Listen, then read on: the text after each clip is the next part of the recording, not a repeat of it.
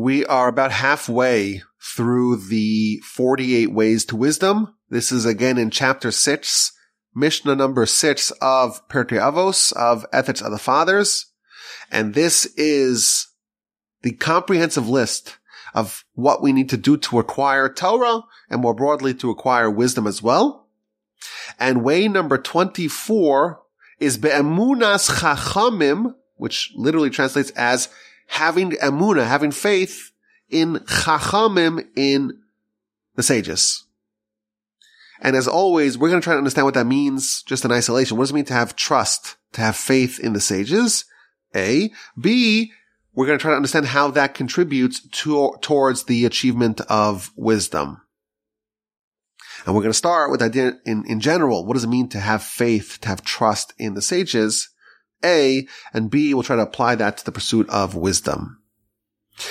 Now, if you think about it, it's a bit of a foreign concept. The term emuna, what does emuna mean? Emuna means faith, belief. We have faith in God. What is this idea that we can have faith in a sage, faith in a man? So you'll notice there are, or at least there's one person in the Torah that we have faith in. When Moshe comes and he's coming to rescue the Jewish people and he performs some signs to the elders of the Israelites, the verse tells us, this is in chapter four of Exodus, the people have faith. They believe him.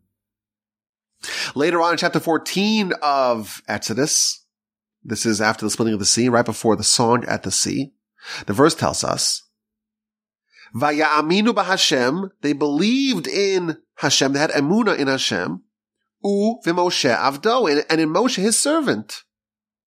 Again, the people have faith, have emuna, have trust in Moshe. Finally, in Exodus 19, right before the Sinai revelation, God tells Moshe the reason why we're having the Sinai revelation is so that the nation hears when I speak to you. So the nation listens into the conversation that I have with you. And also in you, in Moshe, they will forever believe. So we have this notion of faith in Moshe. The nation does display emuna, faith in Moshe. Of course, this is not blind faith, mindless faith. Moshe did signs. There was a splitting of the sea. God spoke to him and we listened in. It was faith born out of evidence, out of testimony, but they do harbor faith in Moshe.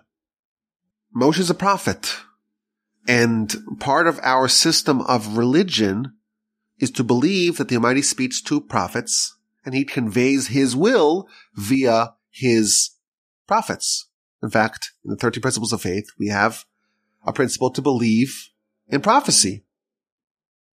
Now there's a very iconic Rambam that we've talked about many times. Whenever we get a chance to revisit this Rambam, we love to in the laws of the foundations of the Torah, chapter 8, he talks about why the Jewish people believe in Moshe. If you think about it, our entire religion, I guess outside the Ten Commandments, Ten Commandments we heard from Hashem directly. But all of the laws of our religion, we heard from Moshe. We believe, we trust that he's not telling us anything of his own accord. It's all what he heard from the Almighty. But nevertheless, we are placing a lot of trust in Moshe. Maybe he's a fraud. Maybe he's a charlatan. Maybe he's lying. How do we know he's legit? That's the subject that the Rambam addresses. And he says, we do, do not believe in Moshe because of the miracles that he did. And the reason why is because if you believe in a prophet based upon miracles and signs and wonders that they do, you will always have a niggling suspicion and doubt. Maybe they used some sort of sorcery, some sort of black magic to produce that miracle. Trust that is established in a prophet based upon a miracle, there's always a little tiny bit of suspicion. Maybe there's some sort of trick, some sort of sorcery, some sort of magic. I don't know what it is. I don't know how they did it. but there's still room for doubt. And therefore, all the miracles that Moshe did were all based upon a certain need. Not to bring proof for prophecy, not to bring proof that Moshe is different. It was based upon a need. The Egyptians surround the Jewish people and they're threatening to kill us. And we're surrounded by the water. We're completely trapped. So what does Moshe do? He splits the sea. Why does he do that? Not to prove his legitimacy, but to save the nation. And now we're in the wilderness and we need food or else we'll die. So Moshe gives us the manna and we're thirsty. If we don't have water, we'll die. So he hits the rock and's able to emit water from the rock. And then there's the Korach rebellion, and there's the need to stamp out the insurrection. And Moshe performs the miracle, and the earth gobbles them up. All the miracles that Moshe did were all based upon a pressing need for the nation. It wasn't a standalone miracle to prove Moshe's legitimacy. So why in fact do we believe in Moshe? Says the Rambam, based upon this verse that we just quoted. At the Sinai revelation, we saw with our own eyes.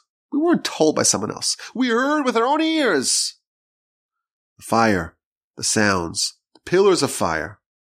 And Moshe is approaching the fire. And we listen in when God speaks to him. And he quotes some verses, the verse in Devarim, chapter 5. God spoke to us face to face. We were prophets.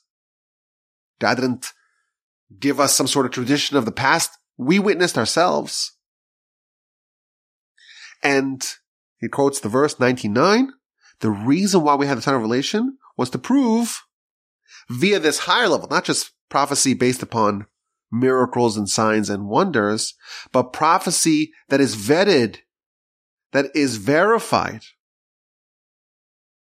via co-prophecy, where an entire nation has national revelation and experiences prophecy alongside Moshe. That is why I believe in Moshe forever. So Rambam differentiates between the two types of verification of prophecy. You can have prophecy verified upon a miracle. Some Someone does a miracle, and we have no way to explain that based upon natural phenomena. Okay? This seems to prove that they are different. They are special. They're a prophet. But that's a low level of verification. All the other prophets, they proved their credentials in that matter. Only Moshe had this higher level of verification done via co-prophecy. And therefore, Moshe's prophecy is an entirely different class. And if you want to contest the prophecy of Moshe, you are by definition a false prophet because no one else had such a type of verification. The only way someone can have the same level of credibility as Moshe, it's only if they too are vetted with a national revelation with co-prophecy of an entire nation. And that's not happening again. And therefore we have faith in Moshe above all the prophets. He's the father of all the prophets. And that's why we get the Torah from Moshe. And we know it's from, from the Almighty. And that's why all the Torah comes from Moshe. He is the conduit of Torah we know he's legit. So the idea of faith in Moshe as it's presented in the Torah, faith in the human, makes a lot of sense. You could say on a similar level, you know, we have to listen to prophets, even other prophets, you know, Samuel, Jeremiah, Ezekiel, Joshua. We believe in them because they are telling us the word of God. But how does this apply to other sages that are not prophets? We have a Mishnah that tells us, chapter 6, Mishnah 6, way number 24. You have to have faith in the sages. The sages is not just Moshe, it's not just prophets, the sages. That seems like a foreign idea. What does that mean and why is that a portal through which we can acquire Torah? So there are a few different approaches to this concept. The verse tells us in Devarim chapter 17 verse 11 that we have to listen to the council of elders, the Sanhedrin. There's the Supreme Court, and they are the final word of halacha. And when they render a ruling, it's an obligation, it's a mitzvah for us to listen to them. And we must not deviate or depart from what they say, not right and not left. Talmud tells us, even if they tell you the right is left left is right, we must adhere to the rulings of the Sanhedrin. Typically, you know, we have critique and uh, we don't buy everything that we're told. And when someone tells you something that you could sense is wrong, there's no obligation to listen to them. They're telling you right is left and left is right. Why would you listen to them?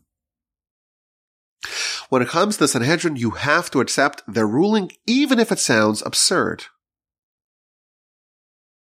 Now, does this mean that the Sanhedrin is infallible? After all, they're humans. And humans are prone to error. Even Moshe. Moshe made mistakes. The Torah details them. And yes, with Moshe, you can claim that because this is the initial transference of Torah, it was done perfectly. There was divine intervention to remove mistakes. But do we believe that there's some sort of papal like infallibility to humans? Only God is perfect. Humans are imperfect. That's why we're humans. If we were perfect, we'd be God. If we were so, so, so perfect, we'd be like, a, like an angel. Even an angel is not the perfection of God. So Moshe, I can understand. Well, the Amai says, I'm going to prevent any mistakes from, from happening. But what about subsequent sages? So there's a few ideas here. One idea, the Talmud tells us, that just as with Moshe, we know that his conveyance of Torah was perfect to us. Even subsequent sages, there is going to be divine intervention to prevent them from erring. The Talmud has some great stories about the animals of the great sages. The donkey of Rabbi Pinchas ben Yair. He had a donkey. And this donkey would refuse to eat non-kosher food. They offered him food. They were at a, an inn. They offered him food and he refused to eat it. So said, well, maybe it's got some dust in it. Maybe it's got some pebbles in it. They removed all the pebbles, then cleaned it up. He still didn't eat it. So they go to the great rabbi, your animal's refusing to eat. So, well, did you tithe it? Is the food tithed? And he said, uh, well, no, I haven't tithed it yet. Well, he's not going to eat it. This is my animal. This is my donkey. And the Talmud gives another story about the famed donkey of Rabbi Pinchas ben Yair. It was once kidnapped. It was stolen. And the thief's like, yeah, great. We got this donkey. We stole it. It's great. It's going to be, it's so sturdy. Look at it. This will do great work for us. Let's feed it. And they give it some food and refuses to eat. It's not going to eat non-kosher food. And for three days, the animal's refusing to eat. And the thieves say, well, I have no use for this carcass. It's going to die. Let me just release it. And the animal trudges back to its owner and it arrives and it's famished. And some of the people in the household say, Oh, we're going to feed it.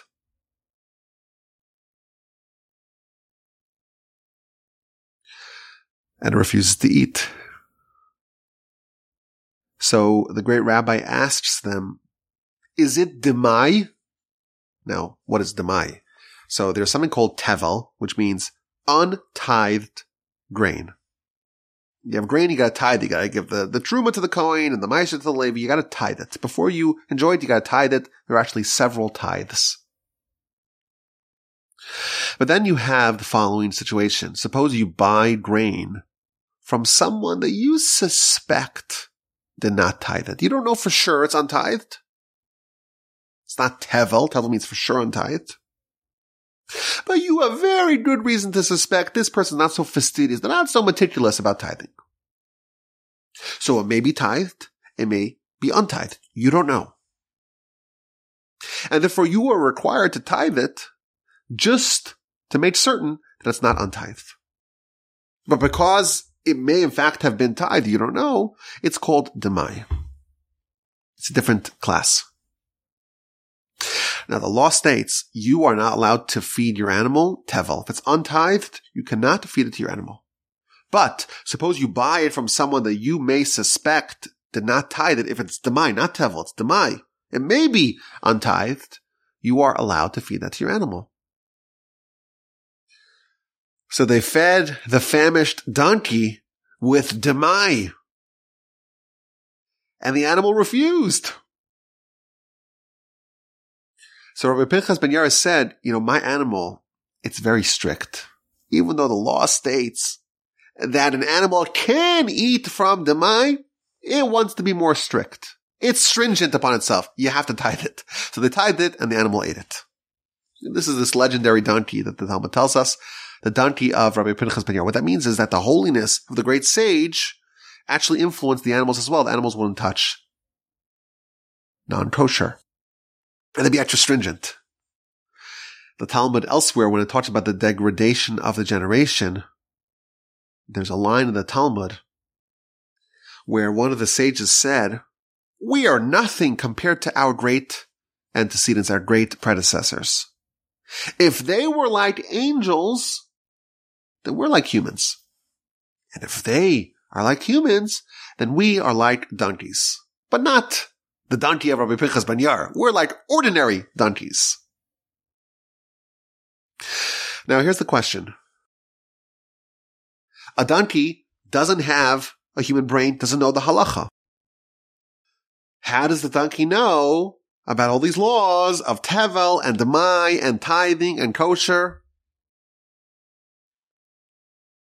The Talmud tells us this is an example of the Almighty ensuring that even the animals of the righteous are not going to make blunders. The Talmud uses this story as an example of the principle that the Almighty is going to make sure that no mistakes are going to happen where someone who's righteous is going to do something which may be a violation. And if even the animals of these righteous people are making any mistakes, certainly you can trust that the, the sages themselves, the Almighty will prevent them from making mistakes that are beyond their control. So we have this idea, even outside of Moshe, outside of prophets, there is this idea of divine oversight. And perhaps you would say that, you know, Sanhedrin, these are great sages. And we have to trust them. They're not making a mistake. Well, but they're humans. Yes, they're humans. But perhaps the faith that we place in the Sanhedrin is well founded. God will give them the divine guidance to ensure that they don't make a blunder. Now, of course, this doesn't happen on its own. They have to do a lot to make sure that they don't make the mistake themselves. There are all sorts of protections and, and safety measures to prevent mistakes. But there is this notion that the Almighty will aid those who are dedicated to pursuing the truth and will make sure that they won't make any mistakes. As an example of this, the most grave halachic dilemma, when you have a halachic problem, you go to a great halachic arbiter, an authority. The most serious question that could ever come to the desk of a great halachic sage is the dilemma of an aguna. A married woman, there are only two ways that she can marry someone else. Either her husband dies, or her husband delivers her a document of divorce, a get. Suppose the husband disappears. We have no death certificate, no confirmation of their death, and there's no divorce document. But the husband is gone. Maybe the cartel got him. Maybe ISIS got him. Maybe they just died. They fell, in, fell into the river. We'll never know. If we have a body, we have some evidence. If we have a document of divorce, we don't need a body. What do you do in such a situation? Suppose soldiers go to war. Some of them get injured. Some of them die. And some of them are missing in action. We don't know what happened to them. There's explosions and we just find a pardon for me for saying this. You just find a pile of limbs. You don't know whose is what. You, you don't know. Maybe you have a dog tag. Maybe you don't. They're pulverized. You don't know. People are missing. And you have very, very strong grounds to suspect that they died. But you don't have airtight proof. What do you do? This is a very, very serious problem. Because if the husband is actually alive, she is a married woman, and that's adultery. And those kids may be born from a subsequent marriage are bastards, are mamzer. What do you do? These are the most serious questions that could ever appear in uh, halachic nature, and they always go to the great sages. In recorded history, we have no example of a great halachic authority ruling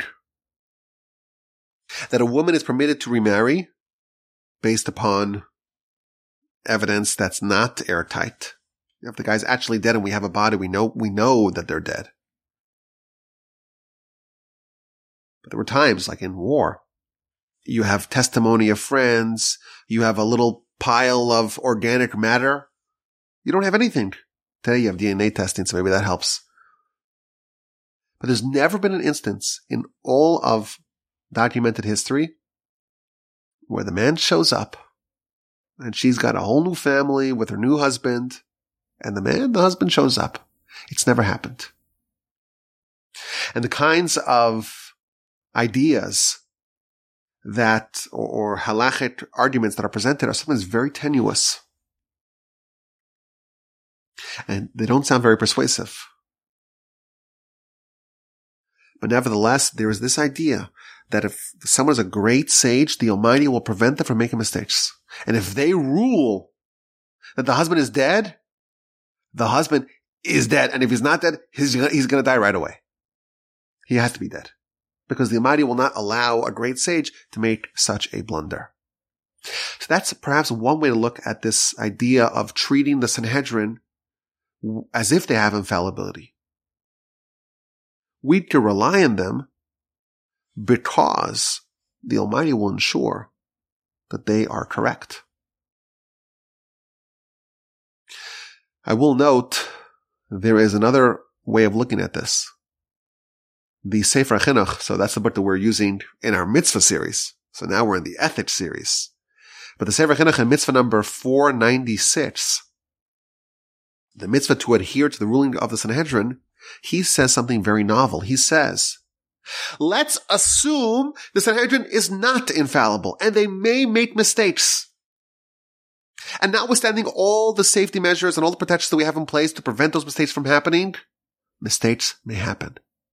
Nevertheless, we must follow their ruling because if we don't, we cease to have a religion. If there's no final word that renders a ruling that's final, we no longer have a functioning religion. It's going to start to splinter and it's going to go in different places. And that is way worse than having one mistake. And therefore, even if we can tolerate the idea that the Sanhedrin is not infallible, they may make mistakes. Nevertheless, we follow them. And that's another way to look at this idea of trust in sages. We trust them. Maybe they're 100% right, or maybe they're wrong. That's the system that has to be in place. Otherwise, we don't have a religion. We know that tradition is very central to our religion. Historically, we have always been very wary, very suspicious of any innovation. You know, our religion has survived a very, very, very long time under very difficult, precarious circumstances. Any, anytime someone has an improvement, so to speak, that deviates even an inch away from the tradition of our ancestors, it's always going to be treated with great suspicion. Even if it's a good idea, it's a logical idea, it's sensible. Nevertheless, tradition is very important and we trust our sages. So this is some of the ideas that are featured about this notion to trust the sages in general. Now, in our Mishnah, this idea is being used as a way to acquire Torah, as a way to improve our studying. How does trust in our sages improve our studying? I get that it improves the religion, and yes, we need it for, for, we need to trust Moshe for Torah. But how does this help me to acquire? Well, how is this a method to acquire Torah? It's not immediately obvious, and I want to suggest an approach. If you have ever had the great privilege of studying in a yeshiva, you'll note that the method that's used in the yeshiva is very unusual. You study a piece of Talmud. You study one of the great commentators, Rashi, Tosfos, the Rashba, etc. Or you study a work in Rambam. You never consider the possibility that the Talmud, that the commentaries, that the Rambam made an elementary mistake. If you think about the Rambam, always, always marvel at the fact just how much the Rambam accomplished in his lifetime. My grandfather, a blessed memory, used to say, if the Gentiles had the Rambam, they would have deified him. Because a human cannot conceive of another human doing so much and being so incredible. How many people would it take to recreate his writings from scratch? Think about what he, what he does. Think about the scope of this project in one, only one of his projects. He remember he was the first person to write a commentary on all of uh, the works of the Mishnah. 63 books of Mishnah. He was the first one to write a comprehensive commentary on all of them, all 63 books, and he did that as a teenager. Just get a sense. For a thousand years, no one was able to do it. It's too big. It's too vast. As a teenager, he wrote a commentary on all of Mishnah, all 63 books that incorporates the Talmud, incorporates everything. This is at a completely different level. But then the Mishnah Torah, okay? The way he himself defines this work is that this work contains all of oral Torah. So Mishnah, Talmud, Midrash, everything, everything, everything, everything, everything, everything. It's all incorporated into one set of 14 books. How many thousands, tens of thousands of people working day and night for centuries would it take to recreate that? And you're reading a piece. And it seems obvious that he made an elementary error. It's obvious to you. You have the Talmud, and the Rambam is saying something which contradicts the works of the Talmud. And it's obvious. And the Rambam cannot argue with the Talmud. It's not possible. Because he's going to give you all the rulings that come from the Talmud. And he just organizes it with the bottom line. You read the Talmud and you find the corresponding piece in the Rambam and they just don't match. They don't match. So what do you do? Another example that appears thousands of times in the Talmud. On a standard page of Talmud, you'll have in the inner margin, you have the commentary of Rashi. And on the outer margin, you have the commentary of Tosfos. Tosfos was written by a compilation of sages. Many of them were descendants of Rashi. But invariably, the Tosfos begins its commentary by quoting Rashi and almost always challenging it and questioning it. And very often the question is so sharp it's so unassailable. You're like, what was Rashi thinking? This, there's no wiggle room for Rashi. So you have a Rambam that's problematic, you have a Rashi that's problematic, you have something that doesn't make sense. You have two choices. You can dismiss it. The Rambam made a mistake. Rashi made a blunder. That's what you could do. Or you do what we do in yeshiva. You apply the principle of trust the sages. The Talmud has credibility. The Rambam, Rashi, they have credibility. You have to trust them. They had knowledge and depth of understanding that we cannot fathom. And we give them a degree of credibility. And that's the beginning of our study. That's not the end. We don't stop. We demand upon ourselves to say, okay, this Rambam and this Talmud are compatible. I just don't know how. And I try to put myself in the shoes of the Rambam and say, I'm going to figure it out. And that is how you hitch your wagon to the Rambam to study the depths of Torah. You miss something, he didn't. Or your understanding of the Talmud is different than his understanding for whatever reason that you have to figure out. And now you have an opportunity, you have a portal to understand it on a much deeper level. We trust our sages. What does it take to become a great sage? It takes commitment and dedication and selflessness and years of toil in study day and night. To be a real sage, you have to be selfless. You have to complete devotion and dedication and commitment and mastery of, over all of Torah. And then you read it and it says something completely baffling. Have faith. Have trust. Accord them some credibility. And try to figure out, okay, I'm assuming that this Rambam is correct. I will not say that he made a mistake. Now let me try to understand it from their viewpoint. Let me try to reconcile what they say with what the sources that they are working off are saying. And again, this is a, a totally different way of studying. And by doing this, effectively, you're finding a shortcut to the depths of Torah. You're trying to study the Talmud with the same level of profundity as the Rambam. It's a shortcut to plumbing the depths of Torah. You're acknowledging, it takes a little bit of, of humility, but you're acknowledging that your misunderstanding or your lack of understanding of how the Rambam is compatible with the Talmud is a reflection of your shallowness of understanding and the different dimension, the profound depth of his. You're giving him some trust. You're trusting him. And by doing that, you are leveling up. You're exposing yourself to an entirely different way of, of learning, of understanding, of studying. And you get to work and you read the sources very, very carefully. And you read them really, really, really carefully. And just at every stage of the back and forth. What is the question?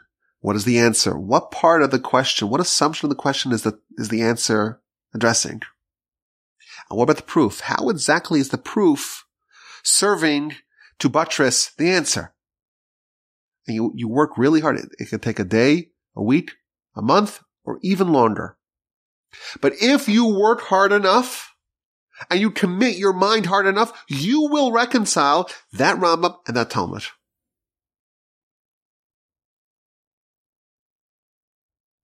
And then you're going to find evidence that you're right. You look at the precise words of the Rambam and the precise reading of the Talmud and maybe some other Talmuds that you weren't even aware of. Because the Rambam, of course, didn't cite his sources which makes it such a thrilling ride. And you're going to find evidence that you, your understanding was correct. And now you've gotten a little tiny window. You've taken a little, a little submersible and survived. You're, you're, you're going down to the, the depths of the seas of the Torah. And how did it all start? It started with some trust. You trusted the sages. Our instinct to say, "Oh, I, I read it. I, I I stand. I read it even twice, and I read the Rambam, and they're not compatible." You got to trust the sages. Their level of understanding is something you cannot even fathom. I'll, I'll tell you what I read uh, over Shabbos. I read a story. Listen to this. The Gaon of Vilna once made a remark that every person has to know at least one book of Talmud by heart. Because otherwise, if you don't have a book in front of you, what are you studying? You're supposed to study Torah day and night. How are you supposed to study if you don't know at least one thing by heart? So was a very famous rabbi that heard that. And he says, you know what? I am going to study one book of Talmud by heart. So he studied the book of Sukkah, which talks about Sukkah, the, the festival of Sukkos, and the, the four species that we shake on Sukkos, on Sukkot. Studied it again and again until he knew it by heart. And on the intermediate days of the festival, he found himself in the sukkah visiting the Gaon of Vilna. And he was so proud of himself. I actually did it. And he tells the Gaon of Vilna, I, I actually did it. I studied the whole, the whole book by heart. He says, yeah, would you mind if I test you? Would you mind if I test you? He says, sure. He says, how many times in the book does Rabbi Yehuda and Rabbi Meir argue? How many times in the book does Rabbi Akiva and Rabbi Tarfon argue? How many times in the book does Rabbah and Rabbi Yosef argue? How many times in the book does Abaye and Rava argue? How many times does Rashi and Tosfos argue? Even if you know something by heart, you don't know, you don't know it that well. And then says the Gaon of Vilna, if you look at how the word sukkah is spelled in the Torah, it's spelled in two different ways. It's spelled samach vav chaf which is how you would spell it if you were writing the vowels in the form of letters. And it's spelled samach chaf which is how you would spell it if you're not writing the vowels as letters, but in fact they are nekudos. Do you know why the Torah spells the word sukkah sometimes like this and sometimes like that? Because the gematria of sukkah without a vav is 85, and the gematria of sukkah with a vav is 91. If you study the whole book of sukkah, the Talmudic tractate of sukkah, and it describes all different types of sukkahs, you'll notice that 85 of them are descriptions of sukkahs that are not kosher. And 91 of them are descriptions of sukkahs that are, in fact, kosher. And therefore, when it has an extra letter, then it is, it's, it's bigger, it's grander, it's fuller. That is an indication of it being kosher. And then when it's lacking the letter, that's an indication of it not being kosher. Can you list all 85 instances in the whole book where the final result of the analysis is that it's not kosher and all 91 instances when it is kosher? This is the Gaon of Vilna. Didn't live so long ago, 250 years ago, 220 years ago, he lived. This is a level of mastery we can't even fathom. The Rambam is 500 years prior. It's that plus, plus, plus, plus. If you read it and you say, "Oh, they made a mistake," I read it. You're you're you're you're a fool. You're not understanding what kind of people we're dealing with over here. Trust the sages. You want to understand a little bit of Torah in its depth? You want to take a little trip down to the depths of Torah? You want to really get a sense of, of a little inkling, a tiny little window, 0.0001% of 1% of 1% of 1% of the level of these sages? Trust them. And then, and then follow their logic and follow their reasoning and find out how they're saying something true. Oh, Rashi says something and then Tosfos argues. Do you think that Rashi did not have a response to Tosfos' question? He didn't know the Talmud that they cited? When we're dealing with sages, it's not possible for them to not know a, a teaching in the Talmud. And they knew it, and they said it nonetheless. And you have to figure out why. And if you do, it's a way to acquire Torah, not just to read it, understand it, but to go deep, deeper than you would be able to go otherwise. Even in modern times, our sages get some degree of trust, of credibility. The great Rabbi Chaim Soloveitchik passed away in 1918, so it's a little more than a century ago, relatively recently. He wrote a very famous work, his commentary on the Rambam. And this is, I think it's 150 or so pieces where he takes a Rambam and he does this process. A Rambam, and if there's a problem, there's a problem. It doesn't add up. It doesn't reconcile. It, it's not congruent with the sources. And he resolves it with, with brilliance, with genius. Now again, if we, if someone's a novice and they wanted to even study one of those pieces, they would need probably at least a month just to prepare to understand the concepts and to understand the, the subject matter before you even read the Rambam and, you know, just, just to, to get a basic background understanding of what we're even talking about. But it's, it, it's a, it's a modern work and it does this. And there have been many, many works written on the Rambam. Again, the Rambam made it interesting for us because he didn't cite sources.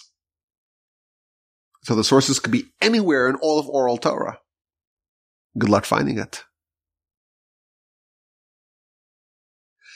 So Rabbi Chaim Soloveitchik wrote once an essay on a difficult passage in Rambam.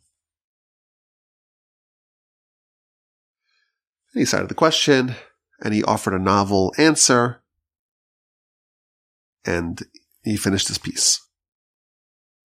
The problem is, is that his citation or his explanation conflicts with a teaching in the Talmud. So you want to resolve the Rambam with the Talmud, but if that resolution now conflicts with a different teaching in the Talmud, then you're back to square one. And someone raised this problem with the son of Rabbi Soloveitchik, who was also called Rabbi Soloveitchik. And said to him, wait a minute. Your father writes this whole beautiful essay and it's great, but the Talmud says otherwise. And he's studying his father's writing. He's like, ah, we got a problem here. My father's writing doesn't seem to, his reconciliation of the Rambam is great with the Rambam, but there's another teaching in the Talmud that seems to fly in the face of that reasoning. So he tried to reconcile it and he could not resolve it. And then he said, I guarantee you that when my father was writing this essay, this Talmud that you are citing as a contradiction to what he was writing, it was open on the desk before him. I guarantee it. I don't know what his reconciliation was, but I trust that he had a reconciliation. We're talking about sages. The, the Mishnah tells us Emunas Chacham, the sages, trust the sages. These are heavyweights. And they're not in it for some sort of agenda that they're trying to push, some sort of political stuff. They're completely committed to the truth. And if you don't understand their position, afford them some credibility. Consider, just consider. There may be something that you are unaware of, that you are ignorant of. You may be operating on too shallow of a plane and maybe it's your job to look deeper. And if you do, you may have the opportunity to level up your understanding of Torah. Way number 24, to trust the sages. As always, my email address is rabbiwolbe at gmail.com. I look forward to your questions, your comments, and your feedback.